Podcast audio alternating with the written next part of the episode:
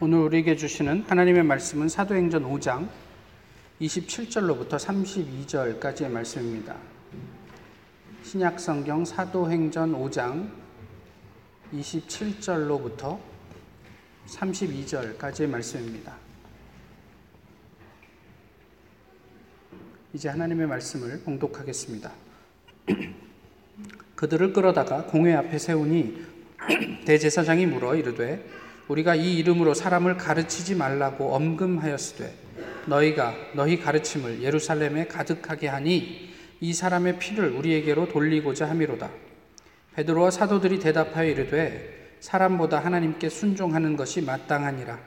너희가 나무에 달아 죽인 예수를 우리 조상의 하나님이 살리시고 이스라엘에게 회개함과 죄 사함을 주시려고 그를 오른손으로 높이사 임금과 구주로 삼으셨느니라. 우리는 이 일의 증인이요 하나님이 자기에게 순종하는 사람들에게 주신 성령도 그러하니라 하더라. 아멘.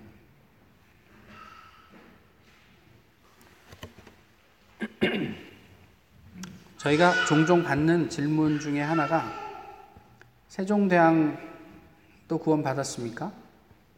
이순신은 어떻습니까? 뭐 이런 내용입니다. 어, 제가 종종 그런 질문을 받으면 그걸 왜 저한테 물어보세요? 예, 그래서 농담처럼 네이버 찬스를 한번 써보시든 아니면 하나님에게 물어보시지요? 라고 이야기를 하죠. 어, 제가 세종대왕은 분명히 구원받았을 것입니다. 라고 하면 그분이 구원받습니까? 또 그분은 예수님을 모르고 죽었기 때문에 구원 못 받습니다. 그러면 그분은 영원히 저 때문에 저주를 받을 수 있는 것입니까? 제가 결정할 문제가 아니란 말이에요. 그런데 그런 질문을 하는 이면에 그것이 왜 궁금할까 싶은 거예요.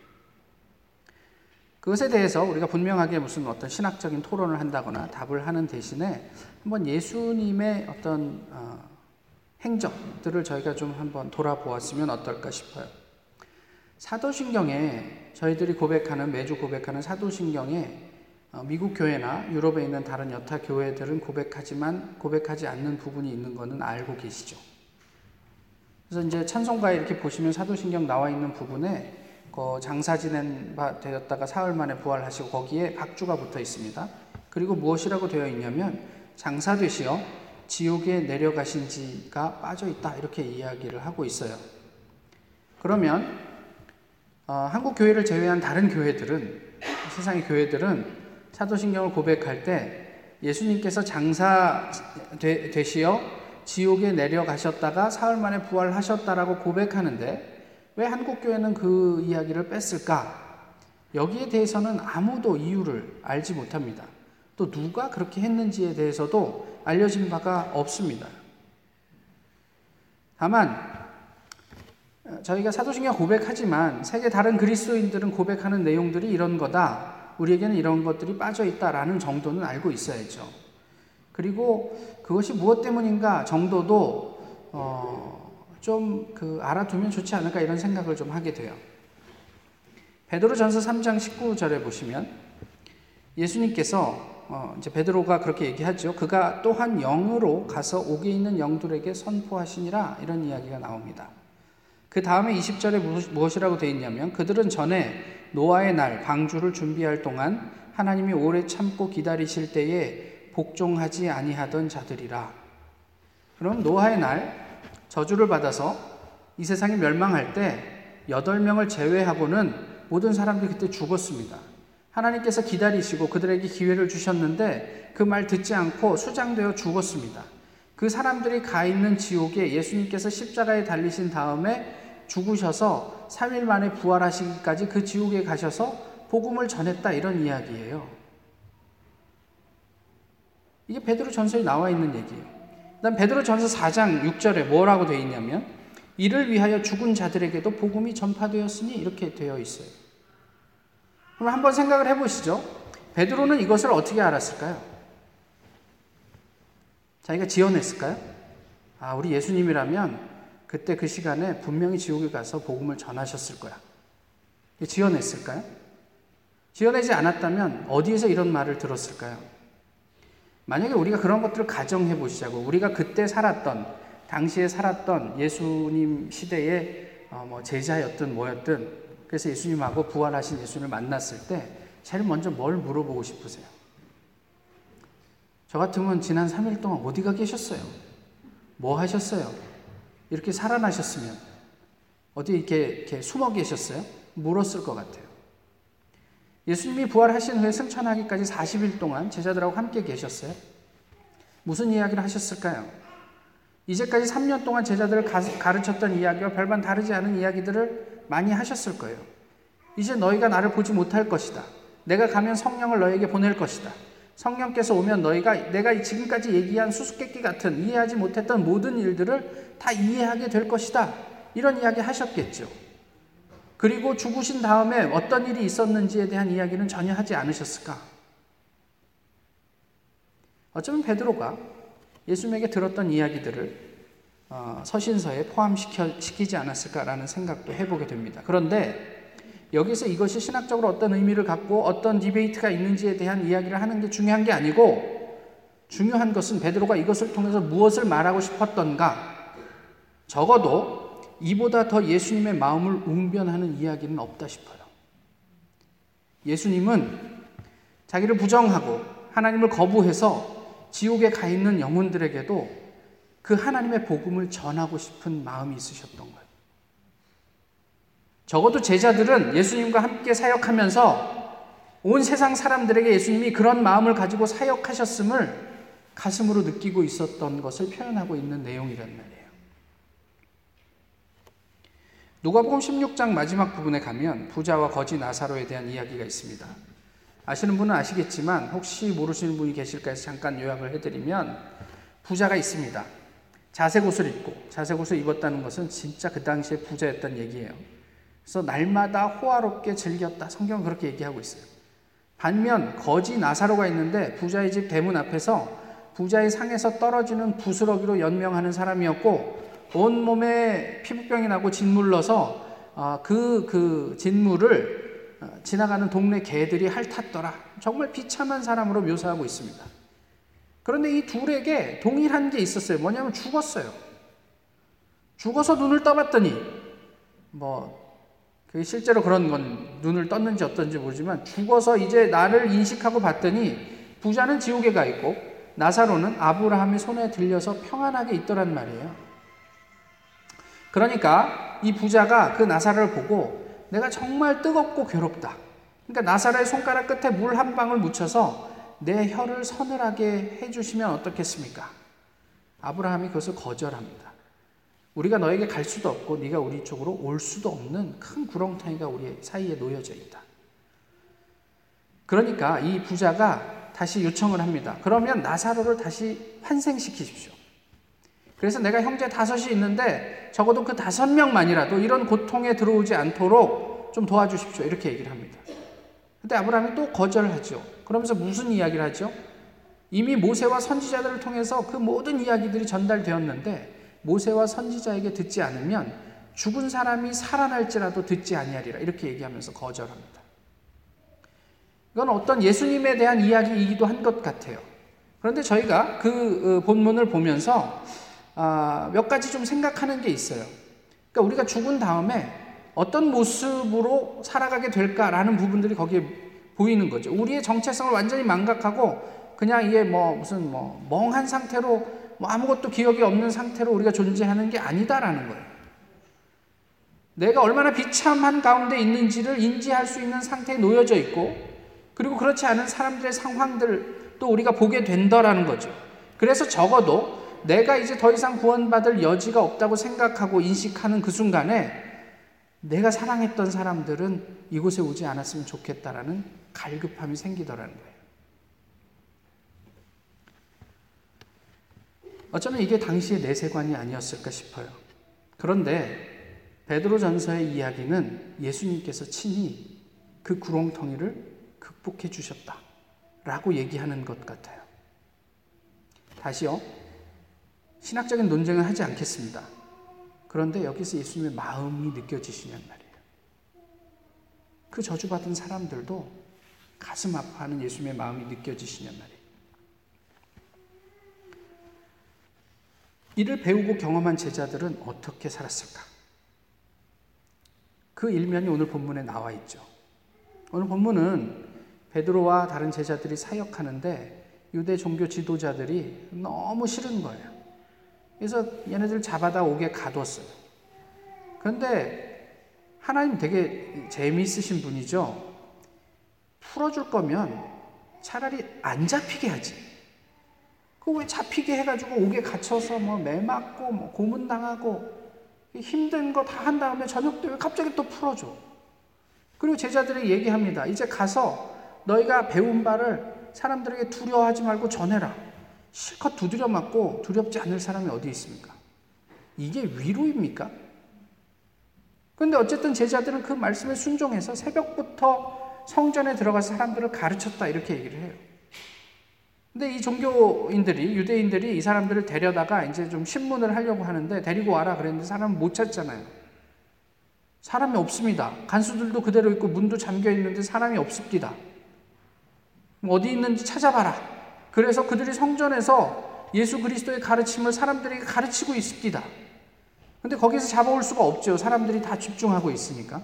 그래서 나중에 다시 그 사람들을 잡아와서 우리가 너희한테 말하지 않았어. 너희가 다시 한번 예수의 이름으로 그 가르침을 사람들에게 전하면 너희를 죽일 수도 있다고 얘기하지 않았어? 라고 취조하기 시작하자 제자들의 반응이 오늘 저희가 읽었던 본문에 나오죠. 뭐라고 얘기를 했죠? 사람보다 하나님께 순종하는 것이 마땅하다. 죽이려면 죽여라. 위축되지 않아요, 이들을. 갈라디아서 1장에도 바울이 갈라디아 교회를 향해서 이런 이야기를 합니다. 이제 내가 사람들에게 좋게 하랴. 하나님께 좋게 하랴. 사람들에게 기쁨을 구하랴. 내가 지금까지 사람들의 기쁨을 구하였다면 그리스도의 종이 아니니라. 당시에 사역하던 사도들은 그 마음 가운데 부담이나 두려움이 없었던 것은 아닐 거예요. 그럼에도 불구하고 끊임없이 하나님께서 우리를 지켜주신다라는 고백을 이렇게 반복적으로 하고 있습니다. 이런 제자들의 삶의 결론이 오늘 본문 이후에 이어지는 마지막 42절에 나와 있는데 뭐라고 돼 있냐면 그들이 날마다 성전에 있든지 집에 있든지 예수는 그리스도라고 가르치기와 전도하기를 그치지 아니하니라. 그 이전에 이 유대인들이 바리새인들이 대제사장이 이 제자들에게 때리고 어, 욕을 하고 그 다음에 경고합니다. 한 번만 더 그러면 죽여버릴 거야. 그리고 풀어줬어요. 그런데 그 이후에 제자들의 삶은 날마다 예수는 그리스도라고 가르치고 전도하기를 그치지 않았다, 쉬지 않았다. 그렇게 성경은 이야기하고 있어요. 누구도 그들을 막을 수 없었습니다. 왜 그랬을까요? 그들이 경험한 예수 그리스도 때문에, 예수님께서 전해준 복음 때문에, 또 그 안에 녹아져 있는 생명 때문에 그들은 멈출 수가 없었던 거죠. 그 복음과 생명을 오늘 우리는 어떻게 경험하고 어떻게 살고 있습니까? 예수님께서 제자들에게 전하셨고, 제자들은 당시에 많은 사람들에게 전했고, 그렇게 전해지면서 우리에게까지 왔어요. 오늘 그 생명을 우리는, 그 생명을 우리는 어떻게 담아내고 있는가 싶은 거예요.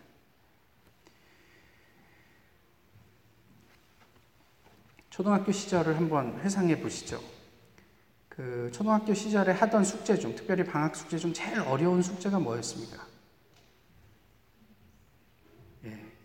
다그 동의가 되시는 것 같아요.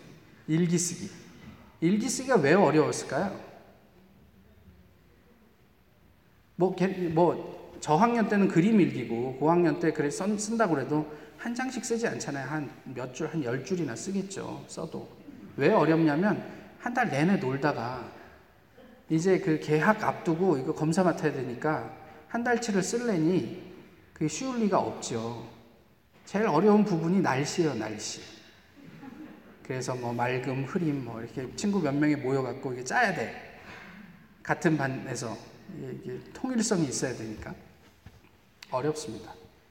그래서 어떤 목사님이 자기 초등학교 시절 일기를 일부 보관하고 있었는데 그걸 열, 열어보니까 오늘 아침에 일어나서 이 닦고 세수하고 밥 먹고 놀았다. 한 달 내내 그 얘기를. 아침에 일어나서 세수하고 이 닦고 밥 먹고 놀았다. 아침에 일어나서 밥 먹고 세수하고 이 닦고 놀았다. 뭐 이런 이야기란 말이에요.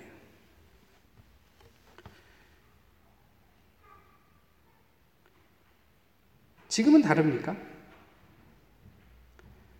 어른으로 오늘을 살아가는 저희는 어떻습니까? 아침에 일어나서 세수하고 이 닦고 밥 먹고 회사 갔다 왔다. 아침에 일어나서 이 닦고 세수하고 밥 먹고 학교 갔다 왔다. 아침에 일어나서 애들 학교 보내고 운동 갔다 와서 집안일 했다. 이렇게 보면 지금도 저희는 날마다 그렇게 그냥 반복되는 일상을 살고 있는 것은 아닙니까? 그렇게 보면 우리의 삶은 그저 특별할 것 없는 되게 지루한 일상의 반복입니다. 죽고 나면 누구도 알아주지 않을 삶이에요. 혹 누군가 조금 알아준다고 해도 죽고 난 다음이니까 저희한테는 별 의미가 없는 이야기들이에요. 저희가 아인슈타인을 천재라고 아무리 칭송해 본들 돌아가신 그분에게 무슨 뭐, 뭐가 있습니까? 혹시 그분의 후손들은 좀 자랑스러워할지 모르겠지만 사실 당사자에겐 별 의미도 없는 이야기들이에요. 그런데 정말 그렇습니까? 제자들은 어땠습니까? 아까 말씀드렸던 것처럼 42절에 날마다 어디에서든 예수는 그리스도라고 가르치고 전도하던 제자들의 삶. 뭐 학교에서 학생들을 가르치는 분들도 그렇겠지만 교회에서 이제 목사 노릇하면서 성경을 가르칠 때한 어, 번, 두 번은 진짜 열정적으로 할 수 있습니다. 근데 이게 세 번, 네 번, 1년, 5년, 10년 지나면요. 10년 전에 했던 얘기나 지금 하는 얘기나 뭐 그냥 그 성경 내용도 동일하고 질문도 똑같고 그러면 힘 빠져요. 물론 끊임없이 업데이트를 해야 하겠지만 그것도 한두 번이죠. 날마다 반복되는 일상의 지루함입니다. 그런데 사도행전, 특별히 사도행전에서 또 성경을 통해서 만나는 제자들의 삶이 지루할 게 읽히십니까?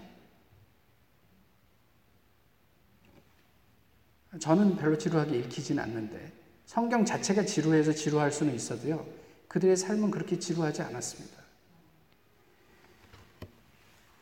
그 매일 기도하고 저희가 성경을 읽고 이 얼마나 반복되고 지루한 일상이에요.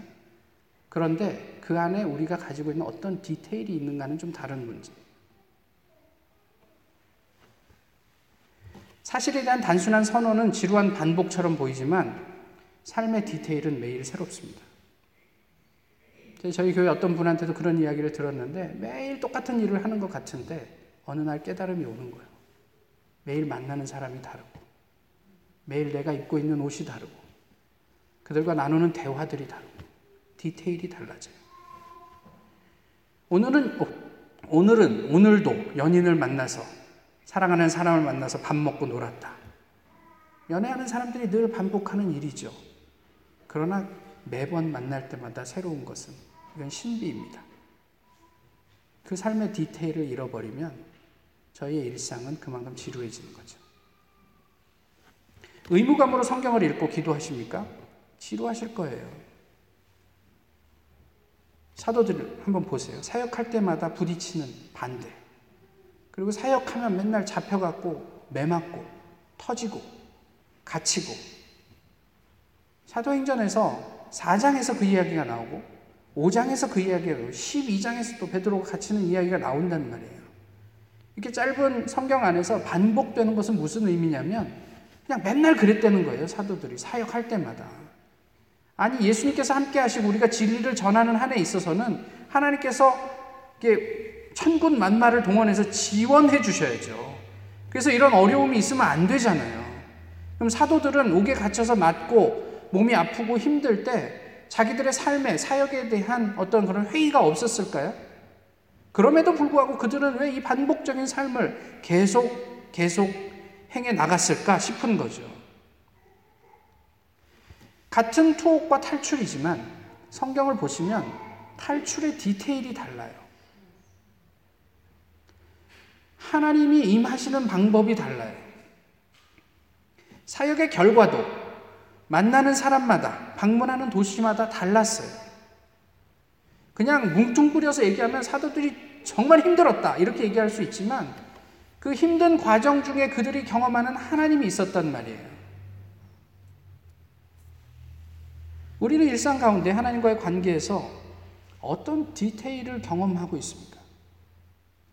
아, 오늘도 큐티 안 하고 살기에는 좀 미안하니까 그냥 뭐 마지 못해서 성경 좀 읽고 잠깐 뭐 한 2, 30초 묵상하고 됐다.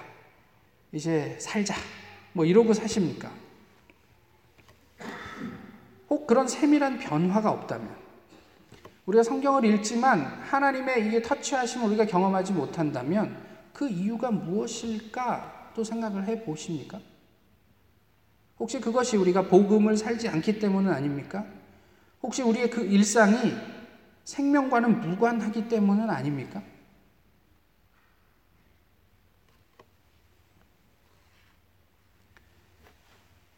어제도 그 사경에 오신 강사님이 마태복음 25장 달란트 비유로 말씀을 전해 주셨지만 각기 다르게 받은 달란트가 있어요. 근데 어제 그 말씀 잠깐 하셨는데 한 달란트는 그 은으로 6천 데나리온입니다. 금은 그것의 30배에 해당합니다. 그럼 제가 또 계산을 해봤어요. 그래서 금으로 달러 한 달란트면 요즘 돈으로 환산을 하면 어, 12밀리언이에요. 12.6 밀리언 한 달란트가. 얘기하고 싶은 게 뭘까요? 10달란트랑 비교하면 작은 액수이지만 그 12.6 밀리언이 작은 돈이 아니에요. 하나님께서 우리에게 어, 뭔가를 할 수 있는 충분한 어떤 포텐셜을 다 주셨어요. 그럼 무엇에서 달라지나요? 앞에 두 사람과 뒤에 한 사람의 평가에서 달라지는데 앞에 두 사람은 착하고 충성된 종아, 뒤에 한 사람은 악하고 게으른 종아 이렇게 얘기되어 있어요.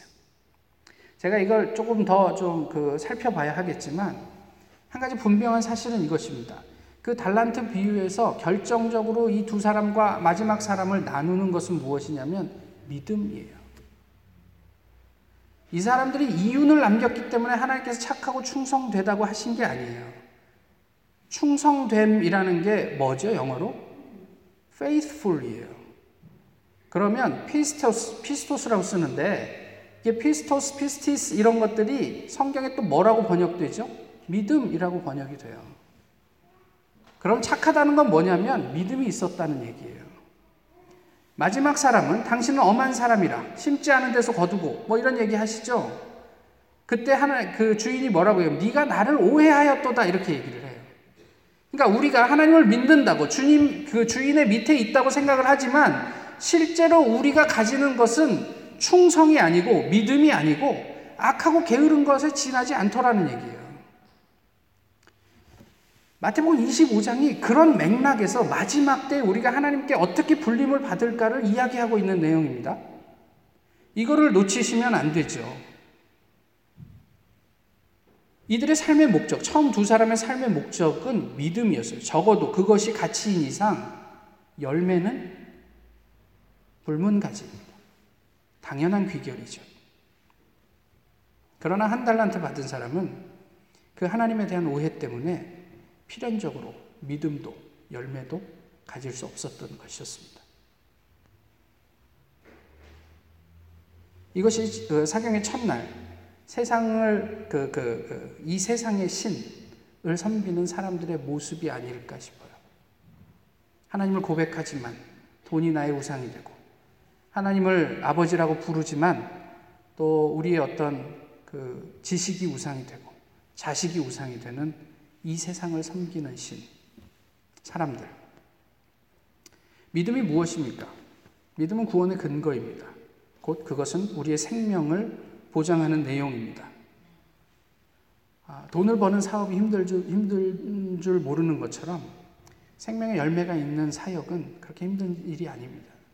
제가 예전에도 한번 설교하면서 말씀을 드렸지만 우리가 기도할 때마다 기적이 일어나고 저희는 그런 걸 기대하죠. 또 우리가 어떤 기도하는 것마다 역사가 일어나면 재밌죠.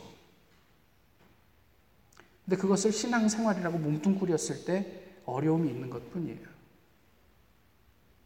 우리의 삶의 가치와 목적이 복음에 근거하지 않으면 또 생명을 지향하지 않으면 우리는 그저 지금까지 인류 역사를 통해 수없이 반복되는 인생을 사는 것에 지나지 않습니다. 그러나 우리의 삶이 믿음에 기초하고 있으면 하나님께서는 반복되는 일상에 날마다 새로운 경험, 또 생명의 열매를 보게 하실 거란 말이에요. 이것이 세상이 감당할 수 없는 믿음이요. 또 우리의 믿음의 선조들이 살아갔던 삶의 내용이었습니다. 예수님이 인간이 되셨습니다. 말씀드렸던 것처럼 놀라운 것은 지옥에까지 가서 복음을 전하셨습니다. 제자들은 어떤 핍박을 당해도 이 예수를 포기할 수가 없었어요. 이제 그 예수를 온 몸으로 경험하고 받아들인 이상 그것을 포기할 수 없었어요. 그래서 아무리 힘들어도 그 예수를 전했고 아무리 고난 속에 있어도 그 복음을 전했습니다. 그리고 그로 말미암는 이 충만함은 세상이 알 수 없는 그것이었던 거죠. 이제 그 예수를 구주로 고백하는 우리들은 어떻게 살아야 할까? 오늘 본문 28절의 말씀에 주목하십시오. 대제사장과 사두개인들을 위시한 유대인들이 베드로에게 얘기한 얘기예요. 너희가 그의 가르침을 예루살렘에 가득하게 하니 이것은 예수의 피를 우리의 책임으로 돌리려 함이로다 이렇게 얘기를 해요. 여기서 가득하게 하다는 실제가 되게 하다라는 의미예요. 그럼 제자들은 그냥 여기에 서서 여러분 이것은 이런 뜻입니다. 저런 뜻입니다. 라고 그들에게 지적으로 이런 것들을 전달한 게 아니고 그 예수의 가르침이 오늘 우리의 삶에 구체적으로 실현되도록 실제가 되도록 했다라는 의미예요. 그런데 한번 생각해 보세요. 유대인들 입장에서 예수는 거짓이었어요. 그래서 죽였잖아요. 근데 제자들이 사역을 하면 할수록 제자들은 물론 사람들의 삶 속에서 예수 그리스도가 실제가 돼서 드러나니까 자신들이 문제가 생긴 게 되잖아요. 너희가 이런 사역을 계속하면 결국 예수 그리스도를 죽인 책임이 우리에게 돌아오잖아요. 못하게 해야죠. 근데 못하게 할 수가 없었어요. 세종대왕은 구원을 받았을까요? 그 얘기를 하기 전에 나는 구원 받았습니까? 성경은 이에 대해서 무엇이라고 말씀하십니까? 오늘 본문을 통해서 저희가 중요하게 잊지 말아야 될 것 한 가지는 뭐냐면 예수님의 가르침이 오늘 나에게 실제가 되고 있는가 여기에 답을 하실 수 있어야 돼요. 이거 안 되면 세종대왕은 구원 받으면 뭐 합니까? 내가 존경하는 이순신이 구원을 받은들 뭐 합니까? 나는 안 되는데. 그리스도의 가르침이 오늘 나의 삶에 실제가 되고 있는가? 이것만이 우리의 삶을 생기 있게 합니다. 살아나게 합니다. 지옥의 영들에게까지 복음을 전하셨던 예수님의 심장이 오늘 우리에게 어떻게 실제가 되고 있는가? 좀 다르게 이야기하면 우리 교회에서, 가정에서, 학교에서, 직장에서, 일상에서 복음을 살아 보십시다. 우리가 거기 한번 투심해 보시잖아요. 그러면 지옥에서까지 복음을 전하고 그들을 품고 싶으셨던 예수님께서 우리를 안 품으시겠습니까? 우리를 책임지지 않으시겠습니까? 그저 우리가 직면하고 있는 여러 가지 일 때문에 우리가 하나님을 포기하시겠습니까?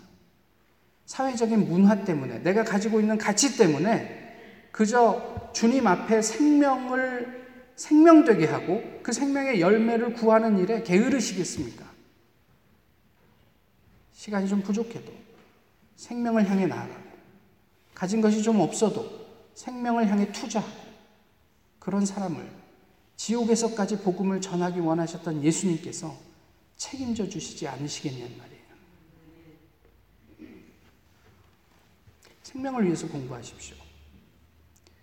생명을 위해서 결혼도 하십시오. 예수님의 마음으로 복음을 전하기 위한 일상에 투신해 보십시오. 하나님께서 우리의 삶을 어떻게 책임져 주시는지 경험하시게 될 겁니다. 바로 그것이 제자들로 하여금 모든 위험을 무릅쓰고 사역하게 했던 동인이었습니다. 우리는 말씀의 증인이고 주님께서 우리에게 허락하신 성령도 그 말씀의 증인입니다. 우리가 그렇게 살 때 온 세상이 더불어 주님을 찬양하는 생명의 역사를 보게 될 것입니다. 모쪼록 우리가 부활의 증거로 살아갈 수 있기를 원합니다. 어, 노틀담 성당이 타면서 그래도 예수님의 가시관이 소실되지 않았다에 기뻐하지만 그것은 예수님의 부활의 증거랑 아무 상관이 없는 일이에요. 이 세상에 예수 그리스도의 부활의 증거는 우리밖에 없습니다. 우리를 통해서 드러나지 않으면 예수님의 부활은 허구입니다. 모쪼록 우리가 또 저희 주님의 교회가 아니 온 세상의 하나님의 백성들이 부활의 증거로 증인으로 온전하게 살아갈 수 있게 되기를 소망합니다. 우리 주님께서 저희를 지켜 주실 것입니다. 기도하겠습니다. 귀하신 주님, 오늘도 저희 이렇게 주님 앞에서 예배하게 하심을 감사합니다. 부활절 두 번째 주일, 주님의 부활을 돌아보며 주님께서 얼만큼 우리를 살려내기 위해 쓰셨는지, 그 그리스도의 심장이 무엇이었는지를 경험해 볼 수 있기를 소망합니다. 또한 저희가 주님께 동의하며 이 세상 가운데 두렵지만 또 어렵지만 부족함 없이 나아갈 수 있게 하옵소서. 생명을 위해 살게 하시고 주님께서 허락해 주신 그 은혜 가운데 삶이 온전하여질 수 있도록 도와주시기를 원합니다. 그 가운데 부활의 증인으로 자리하기에 부족함 없도록 날마다 저희를 새롭게 세워 주시옵소서. 우리를 책임져 주실 주님을 기대하며 예수 그리스도의 이름으로 기도하옵나이다. 아멘.